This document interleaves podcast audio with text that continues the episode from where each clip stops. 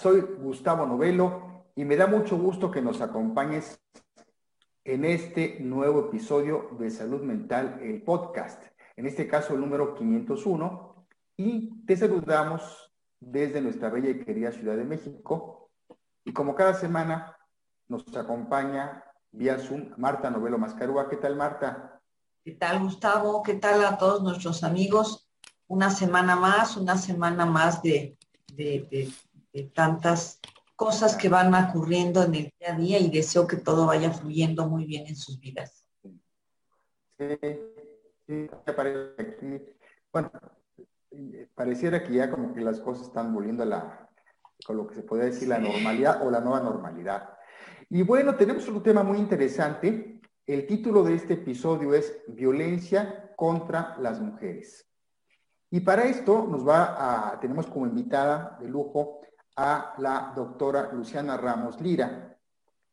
¿Quién es Luciana Ramos Lira? Bueno, pues voy a hacer una pequeña presentación antes de que ya entremos en, la, en esta conversación con ella. Luciana es psicóloga social, obtuvo el grado de licenciatura en la UAM Xochimilco y los grados de maestría y doctorado en la Universidad Nacional Autónoma de México.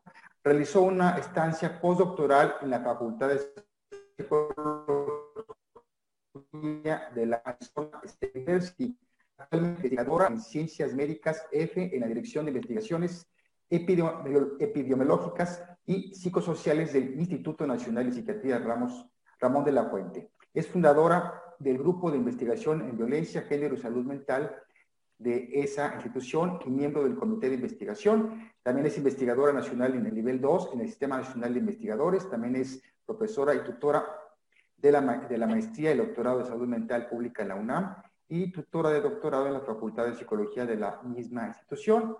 Es coautora del libro Marihuana y Salud, editado por el Fondo de Cultura Económica y la UNAM en el 2005 y coordinadora junto a Patricia Fuentes del libro Violencia y Salud Mental, perspectiva desde la neurociencia de la clínica de la salud pública, publicado en el 2021, o sea, recientemente. Cuenta además con 83 artículos de investigación, 31 de divulgación y 34 capítulos de libros como autora o coautora. Sus campos de interés son, la, son las consecuencias psicológicas y en la salud mental de la violencia de género contra las mujeres, incluyendo el abuso sexual, la violencia y la violencia doméstica, particularmente impacto asociado a la salud mental post, realización de un aborto legal en mujeres que acudieron a un servicio público en la Ciudad de México. Y bueno, ya después de toda esta presentación que se me hacía muy útil, eh, todos los detalles, porque ayer que estaba yo viendo este, tu perfil, dije, bueno, iba a recortar algunas cosas, pero todo se me hacía muy importante. Por eso, no, por eso lo hice, lo, lo, comenté todo. Y bueno, te damos oficialmente la bienvenida, Luciana. Muchas gracias, gracias por Estás aquí con nosotros. Y bueno, nomás este, antes de entrar, pues nomás recordar a los amigos que nos siguen desde hace tiempo en Salud Mental el Podcast, que nos pueden escuchar todos los episodios anteriores en el portal de poderato.com y en nuestro canal ver todos los, eh, este, las entrevistas en el, por nuestro canal de, de, YouTube de Psicología al Día, donde también ahí se pueden suscribir. Y bueno, pues comenzamos entonces. Eh, y pues un poquito, primero me gustaría que nos definieras qué es la violencia contra las mujeres. Muy bien. Sí, ¿no? Es un tema que se habla mucho y a veces no nos detenemos a, pensar en la definición. Eh, esta, eh, eh, hablar de violencia contra las mujeres, pues es un tema que es relativamente reciente. incluso, digamos que, la definición que yo les voy a comentar es pues apenas de 1993, muchísimo tiempo, es de las Naciones Unidas que eh, reconoce que existen eh, ciertos actos eh, de violencia que pueden, que resultan o pueden resultar en sufrimiento físico, sexual o daño psicológico o cualquier tipo, digamos, de sufrimiento, y que incluye amenazas de llevar a cabo tales actos, coacción o privación arbitraria de la libertad, ya sea que ocurra en público o en la vida privada, pero se caracteriza que son actos que eh, se llevan a cabo debido a la condición de género de la mujer. Es decir, son actos que se llevan a cabo, digamos, no necesariamente porque, no sé, que en un asalto yo te quiero, ¿no? Quitar dinero, ¿sí? O quiero apoderarme eh, de algo tuyo, eh, o quiero matarte porque, este, no sé, quiero hacer una venganza, qué sé yo. Estos actos se caracterizan porque se llevan a cabo sobre todo contra mujeres, es decir, en términos, digamos, de frecuencia y en términos estadísticos, y porque efectivamente subyace lo que denominamos una condición de género que los hace posibles. Ok. Muy bien. O sea, finalmente es, no es decir la violencia como, ay, cualquier persona voy a asaltarla porque se me cruzó, sino aquí es porque es mujer, ¿no? Porque, ajá, por la condición de ser mujer, que está asociada, eh, el género, si ustedes este, recuerdan, tiene que ver con lo que se llama con la construcción sociocultural que hacen diferentes, eh, valga la redundancia, sociedades acerca de lo que es ser hombre y lo que es ser mujer, ¿sí? Entonces, si bien existe una condición biológica eh, sobre las diferencias sexuales, cada cultura atribuye a los hombres, ¿no? Y atribuye a las mujeres ciertas características.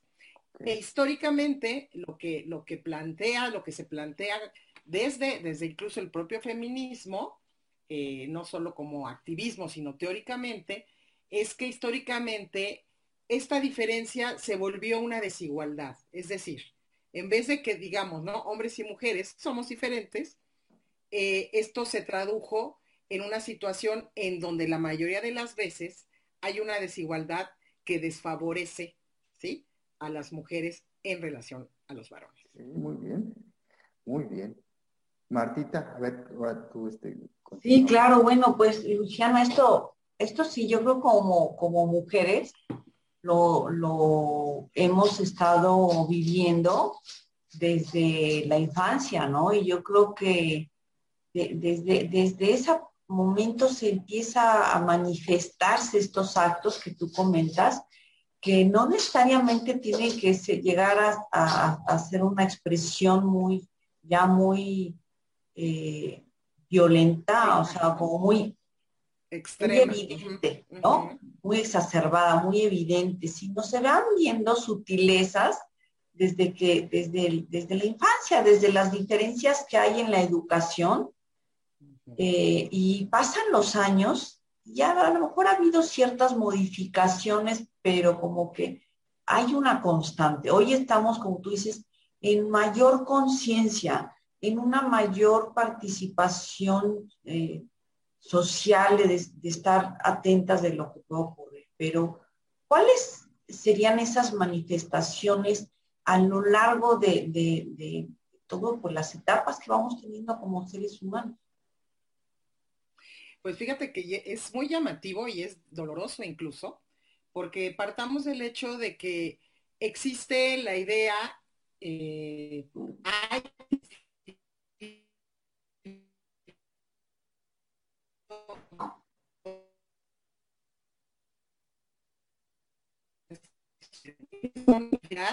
que se ha atribuido, por ejemplo, debido a la, al tema de la reproducción simplemente.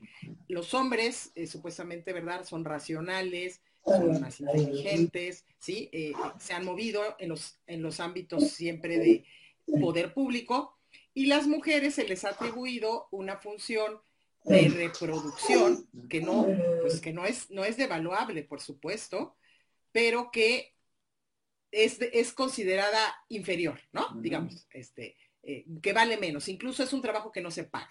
¿eh? Eso es muy importante siempre decirlo cuando dice una, una, mujer. ¿Y usted qué hace? No, yo nada, nada más estoy trabajo en mi casa, señora, por favor, si le pagaran. O sea, no, bueno, en fin. Existen países, ustedes lo saben, donde existe infanticidios eh, de niñas. Es decir, se asesinan a niñas porque tienen menor valor que los niños. Desde ahí empezamos a ver, fíjense, ¿eh? un tema de violencia de género. Eh, pensemos en la infancia. Las infancias, desafortunadamente, niños y niñas eh, son víctimas de muchísima violencia, lo sabemos, es, terrible, pero en particular las niñas eh, padecen mayormente algo que se denomina abuso sexual infantil. Las niñas tienen más probabilidad de ser tocadas, eh, forzadas a tener relaciones sexuales, ver actos de exhibicionismo, em, ser víctimas también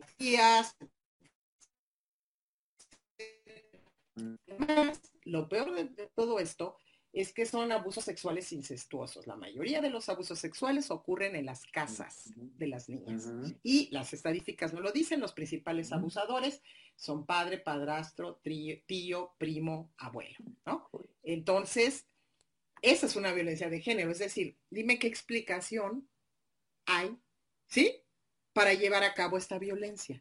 Digo, ¿no es cierto? Dices, ¿cuál es la explicación? Bueno, hay una sexualización de las mujeres también, ese es otro de los temas, además de considerarlas inferiores, cuando son niñas, eh, son consideradas nuestra, la propiedad de los adultos, ¿no? Y todavía ocurre así. Y además, decía yo, existe esta sexualización de las de la, del ser mujer, aunque tengan un año de edad, que tengan 85 años, ¿eh? porque las violaciones ocurren así. Entonces, veamos esto. Esto ocurre dentro de la familia, pero también afuera. Las niñas y adolescentes tienen mucho más riesgo de que un tipo, ¿no? Y así, afuera de las escuelas, se exhiba, las toque, les diga cosas inapropiadas, en edades además que es muy difícil saber reaccionar, que da mucho miedo, ¿no?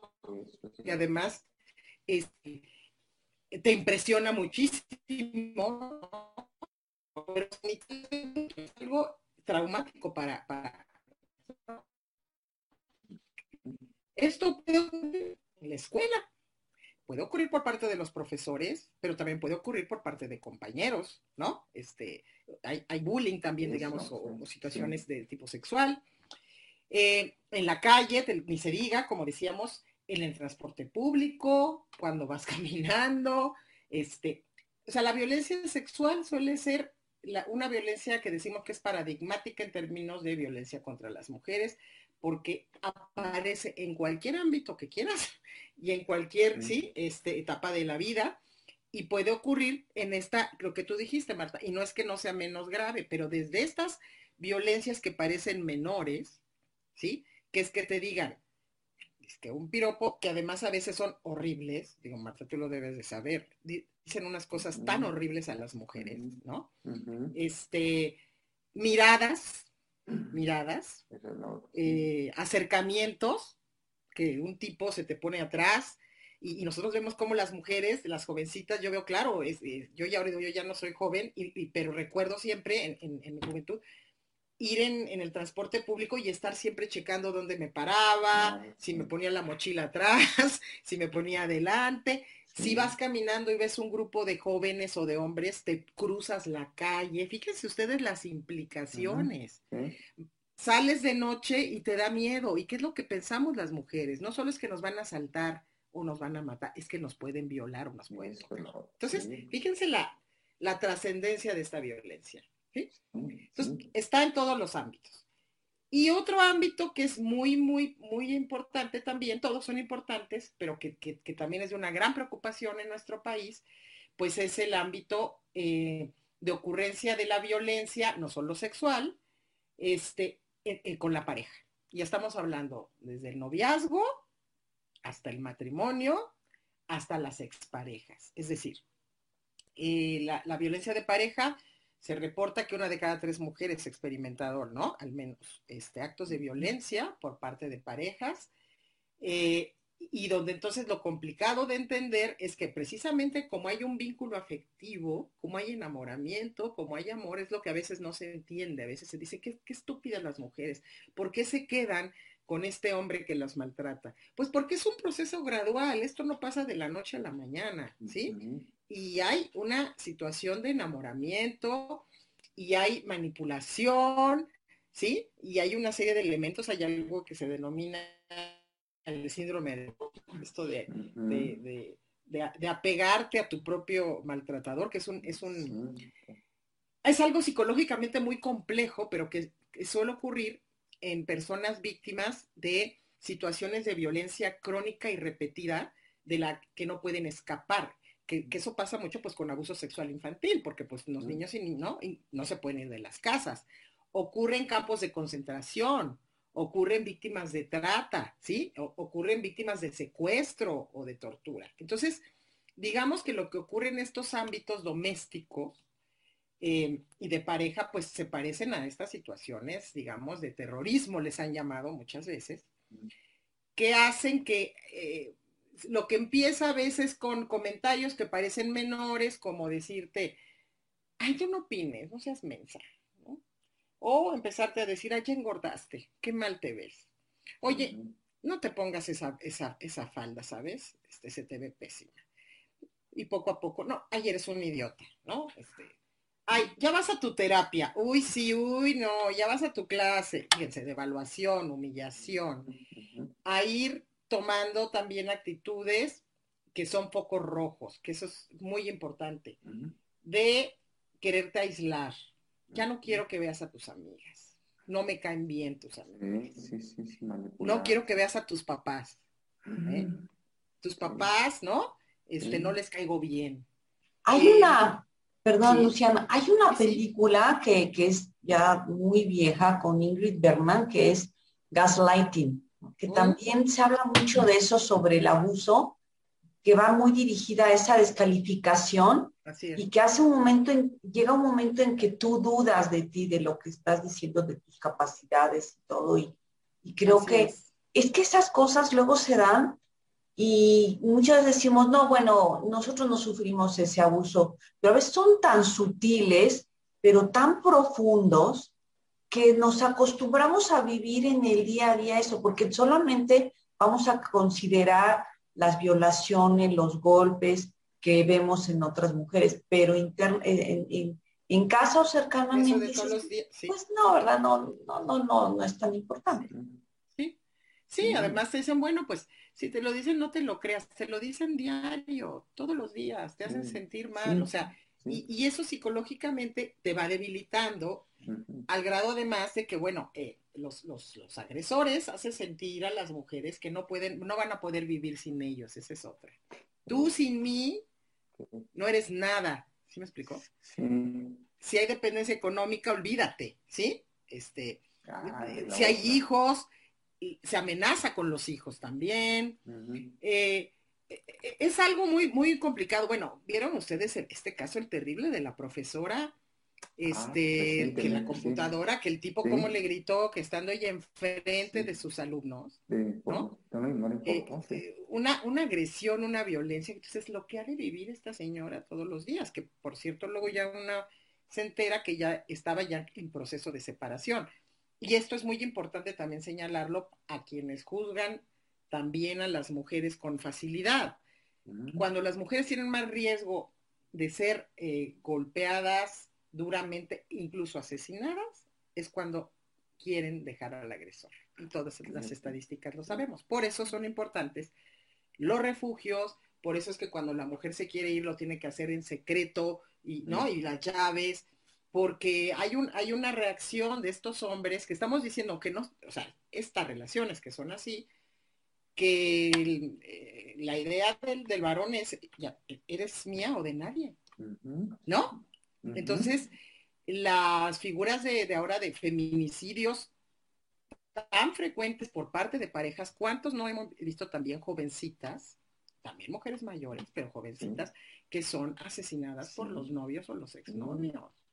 Entonces, es, a mí me tiene, o sea, sorprendida, indignada, triste, porque yo creo que esto ya existía pero también se ha hecho más visible, se ha desnaturalizado porque antes se le llamaba crimen pasional, o sea, y eso le quitaba toda la, ¿verdad? Era, era, otra cosa.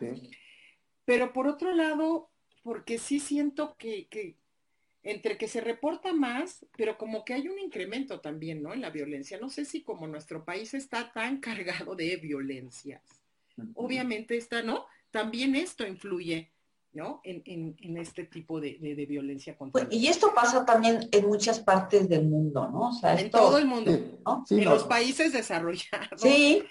No desarrollados. no, yo creo que es un fenómeno. No, sí estoy de acuerdo que es, yo creo que es un fenómeno mundial. Quizá, quizá tú sepas más de esto eh, estadísticamente, pero a lo mejor hay países que, que tengan poco menos, ¿verdad? A lo mejor hay países poco menos, pero de, que, de que es mundial, yo digo que este fenómeno pasa casi, casi por en todos los países. ¿no? Por eso es tan interesante. o sea, esta, esta, esta idea de que esta o esta, este patrón sea tan similar. Y sabemos que hay países que es peor aún, a las mujeres las apalean. las mujeres tienen que usar, ¿no? Este, cubrirse y no las puede ver un Burcas, ¿no? Que le llaman. Las burcas. Hasta en países súper desarrollados, países nórdicos, donde también ocurre mucha violencia. o, o tú dices que cuando nace una niña, las matan, ¿no? Desde bebés, ¿no? porque valen menos. Porque valen menos, las matan desde países, países. Entonces, sí, digo, esto lo, este fenómeno lo vemos eh, mundial.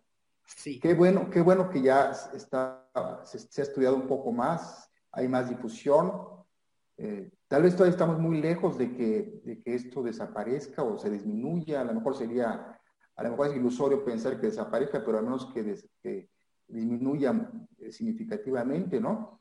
Pero este, yo pienso, ahora, una vez que estamos haciendo esto, que estamos hablando de esto, ¿tú qué recomendación harías a, a, a mujeres que nos están viendo, nos están escuchando? Porque a lo mejor, lo, mira, yo creo que la, no sé si estés de acuerdo, estén de acuerdo, pero una cosa es cuando sales a la calle con el temor y hay un grupo ahí de, hombres o, no te lo esperas en el autobús y de repente te agreden, pero no te lo esperabas porque ni siquiera conoces a esa persona. Y, pero está el otro que es el enemigo en casa, ¿no? Es el que, el que tú, como tú dices, hay una parte, una ambivalencia, porque hay, hay amor, hay una emoción positiva y a veces como que se, luego se combina con esas agresiones y como que no lo acabas de creer y lo, lo Exacto. Ah, no, es que, es que, es que este... Justificas. o sea, justificas, claro. Y le, ah, pues es que le fue mal en el trabajo, yo creo que... Por claro, eso, malas. Sí, sí, sí. Sus cinco este, minutos. Pero, y esto que tú dices, ¿no? De repente que hay, hay muchas cosas que ahorita de que, que si lo avisas que te vas a ir, pues puede ser peor, ¿no? Porque en ese momento te, no te lo esperas y un cambio tremendo y puede donde la persona puede, la mujer puede fallecer, ¿no? En ese momento o acabar, acabar muy, muy agredida. Sí. Entonces, ¿alguna recomendación, Luciana, que pudiera hacer para las mujeres para que tuvieran un poquito, fueran tomando más conciencia? Porque, digo, tú que eres estudiosa de eso, pues estás muy consciente, pero hay gente que, mujeres que no están conscientes, yo digo. Pues mira, lo primero es, em, creo que ya, qué bueno, hay que informar. Creo que una, parte importante es que, pues de muchos temas de estos no se hablaba porque la ropa sucia se lavaba en casa. Acuérdense que este era uno de los temas culturales también. O sea, ¿y cómo puedes hablar mal de tu familia?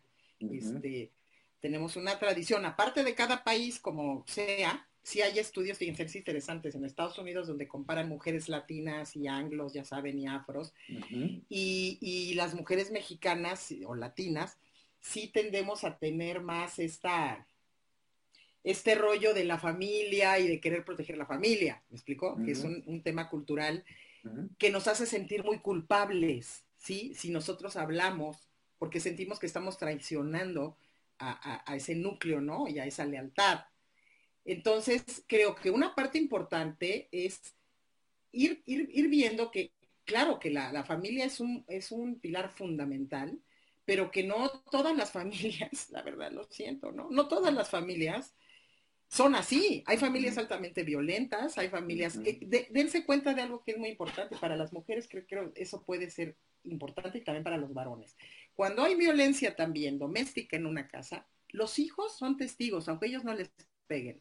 Y saben, ese es uno de los traumas mayores que nos reporta la literatura, ser testigo de violencia de este tipo es un factor de riesgo, fíjense, para que un hombre pueda convertirse en un maltratador. Lo pueda perpetuar, eso. Lo perpetúe. A lo largo de su vida, ¿no?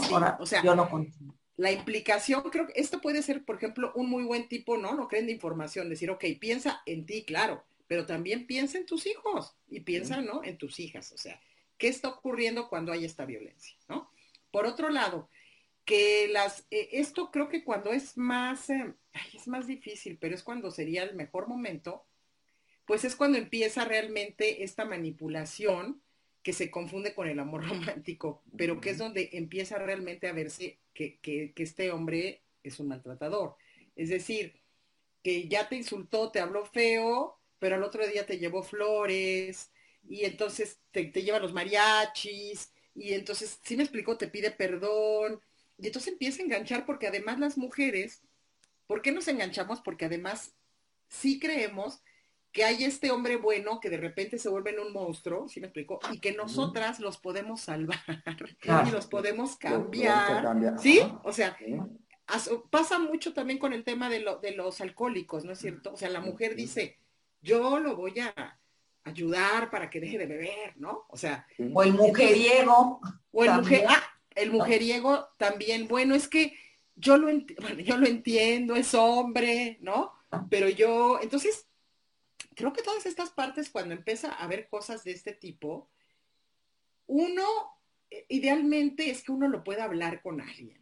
Siempre se necesita, porque, porque lo que van haciendo los, los maltratadores, en este caso, estamos hablando de violencia de pareja, te van aislando y van evitando que tengas contactos con más personas que te pueden dar otra visión, ¿no es cierto? O sea, de tus amigas, pues claro, le va a caer gorda a tu amiga que sí te va a decir, oye, ¿sabes qué? Se me hace luego pues que te habla muy feo, ¿no? Oye, pues ya no quiere que salgas conmigo. ¿Sí me explico?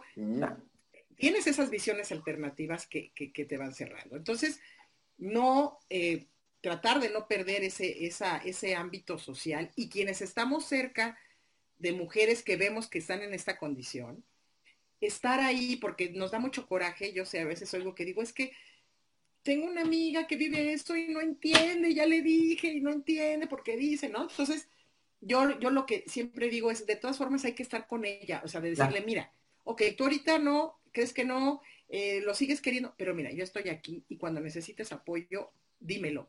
Y, ¿no? Este, y, yo estaré contigo y, o sea, no decir, ¿sabes qué? Mira ya, pues entonces frígate y te quedas con él y a ver cómo. Porque eso es lo que él quiere. Se cierra la puerta. Sí, sí, sí, Entonces es dejar abiertas las puertas.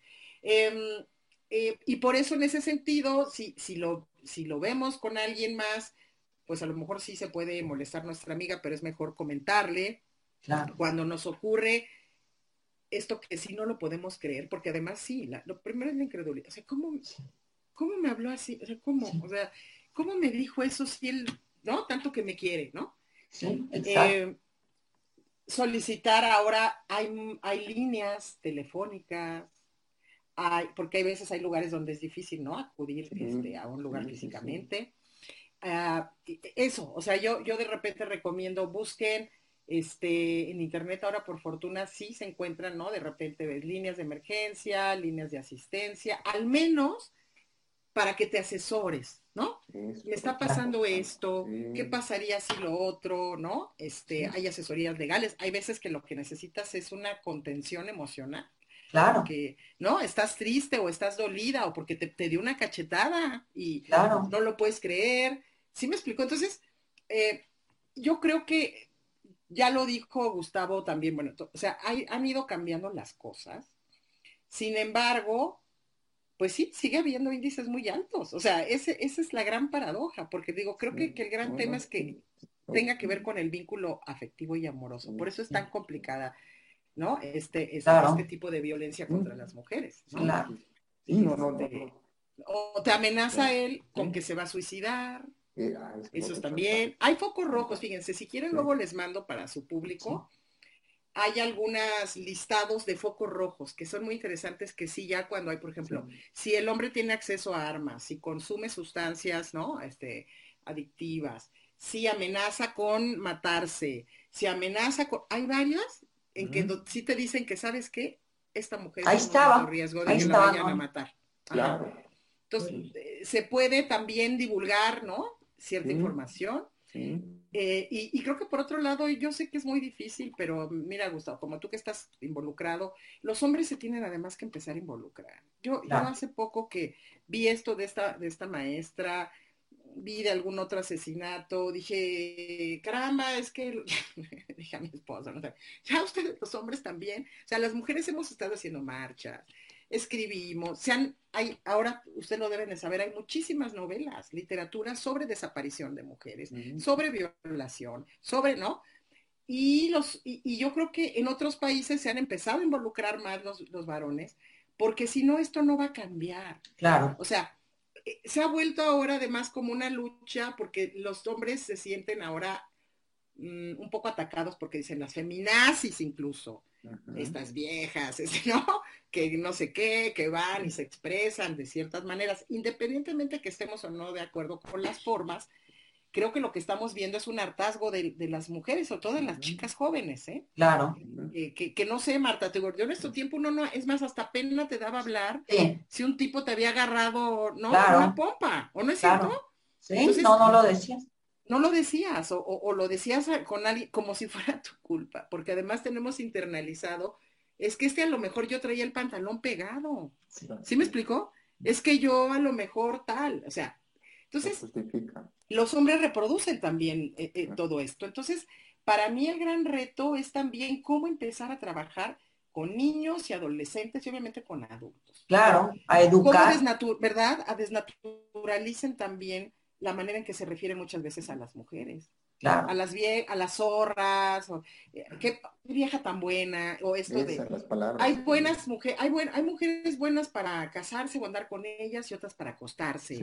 Sí, me explicó, hay mil cosas que están todavía además en el imaginario. se reflejan en el lenguaje. O incluso a veces no nos, no nos estamos dando cuenta de las expresiones como, ay, este llora como niña.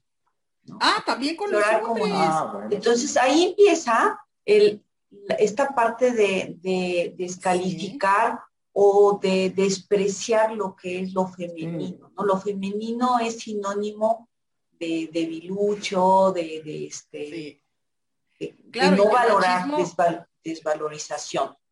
Si algo tienes que es homófobo, es decir, efectivamente. los hombres, y uno lo ve los adolescentes, yo he tenido chance de trabajar con adolescentes hombres, no hay mujeres. La presión que tienen porque si no son maricas. O sea, ay, es maricón porque si no, o sea, quiere, fíjense, hay una presión para tener una masculinidad violenta o al menos, ¿no? Esta de, eh, sexualizar a las mujeres, de no mostrar eh, sensibilidad.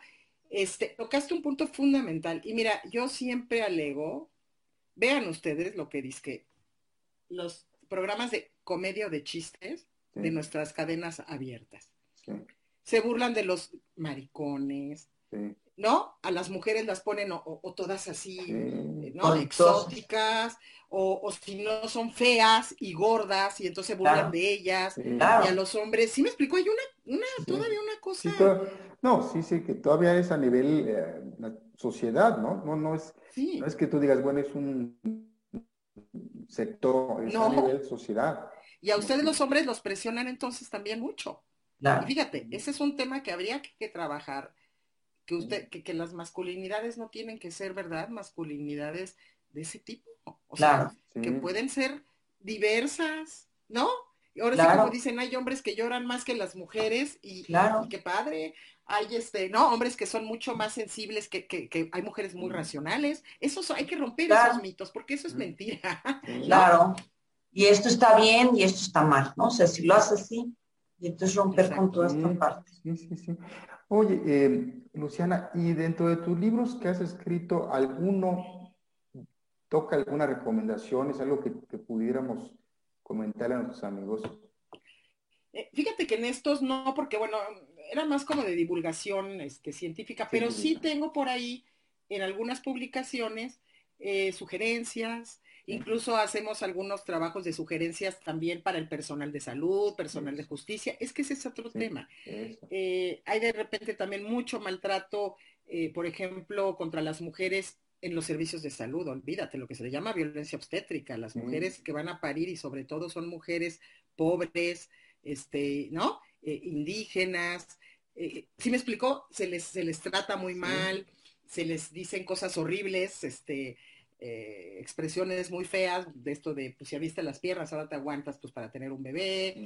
Este, sistema de justicia ni se diga, ministerios públicos, este, jueces, este, sí, entonces se han hecho de diversos, ¿cómo se dice esto? Esto es como un esfuerzo que se tiene que hacer a todo nivel, en el cotidiano, día a día, pero también en, ¿no? En todos los ámbitos, en las escuelas, también, con los profesores. No, sí. la educación, ahí sí, sí, yo creo que este esa es la parte que debe ser en todo el proceso educativo, debe haber una materia, algo, una parte donde se debe tocar esto desde muy chiquitos, todo, todo a lo largo de toda la educación. Sí, sí. Como parte de, Lo que pasa es que ya los pobres profesores, pues ya luego dicen que, ya no saben ni de, les piden hacer tanta cosa. O sea, el sistema educativo está, es que estamos como en una crisis, ¿no? en una crisis de, de, inseguridad, de, de, desconfianza. Creo que además algo que yo noto mucho, y yo creo que ustedes lo ven, y sobre todo en las y los jóvenes, es la desconfianza en las instituciones. También. ¿No es cierto? Sí. O sea, una, de por sí una dice, yo porque, y en general, yo porque, a ver, ¿para qué voy a ir a denunciar si me van a pedir una lana? O si un problema que tenemos en México, digo usted, ayer que fue el Día de las Madres, pues vieron este, pues todas las madres de desaparecidos. Y, y, que buscan justicia, y es increíble la cantidad de casos en donde no hay justicia. Entonces, e, eso es lo que nos lleva también a una, a ver, ¿con quién denunciamos? ¿A poco no? A veces también hay gente que dice, pues denuncia. Entonces, a ver, ¿en dónde? ¿Con quién me convendrá? De verdad, ¿eh? No es porque no diga que no denuncie. es una, y luego que me hagan caso. Bueno, que realmente, que, no nomás sea de que, a ver, le vamos a levantar su, expediente, ¿no? Hacer el expediente, pero de ahí no pasa, ¿no? Esa es la otra parte. Hay que, cuando, cuando ya uno hace una denuncia hay que estar consciente que es un proceso, ¿eh? incluso de años. y cuando hay, por ejemplo, violencia de pareja, este, se pone horrible la cosa. Esos, esos, esos, porque el hombre amenaza con quitar a los hijos, dinero, este, sí, dinero, ¿no?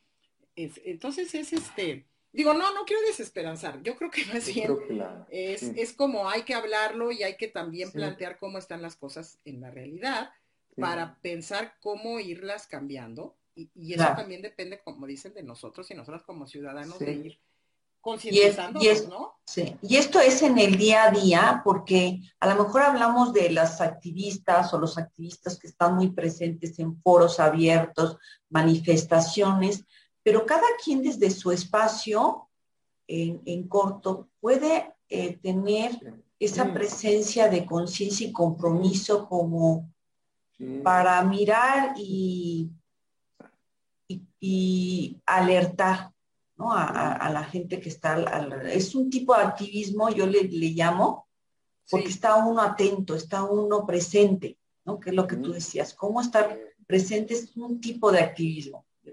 Sí, yo creo que, finalmente creo que el mensaje final ahorita de esta de este episodio, de esta entrevista que te estamos haciendo, bueno, yo lo veo así que, es algo complejo, pero finalmente este, hay, hay una, un grupo, una tendencia para, para ir cambiando esto, ¿no? No sé cuánto tiempo se va a llevar, pero yo sí creo, yo sí creo que esto finalmente va a ir um, desapareciendo o disminuyendo por lo menos, que es lo que estamos buscando. Y, parte sería, pues, cada quien poner su... Granito. Granito, este sería un granito más de todo lo que... La arena. Sí. sí. de hecho yo creo que esto de, yo, yo siempre creo que el hecho de que sea una persona, una mujer, pero también a veces puede ser un hombre, sabemos por algunos otros tipos de problemas, si podemos apoyar, ¿no? Este, la empatía, este, los movimientos que ha habido de Me Too, yo sí te creo, todo esto que pasó en Estados Unidos, que hizo evidente los acosos sexuales en la industria cinematográfica, pero que sabemos que el acoso laboral también sexual es tremendo, ¿no? Empezaron a cambiar prácticas. Claro. Entonces, y, ahora, entonces, ya ven que se, utiliza la frase yo sí te creo, este, eh, de repente abrirnos a, que, a que, yo siempre digo, yo trato de estar abierta para que se acerquen a mí, a preguntar, y si yo puedo, lo que, mira, yo he hecho, como todos, mi pequeña red de, amistades, hombres y mujeres, algunos son terapeutas, algunos abogados, algunos, cuando alguien de repente, pues sí me escribe, oye, tal cosa, estoy teniendo una bronca terrible, ¿no? Este, mi marido está, tarará, ¿qué hago? Pues al menos no, mira, vamos a buscar una asesoría, o sea, hagamos, construyamos redes, más allá de lo, de lo que se nos ofrezca, ¿verdad? Del gobierno, nosotros podemos hacer nuestras pequeñas redes de apoyo.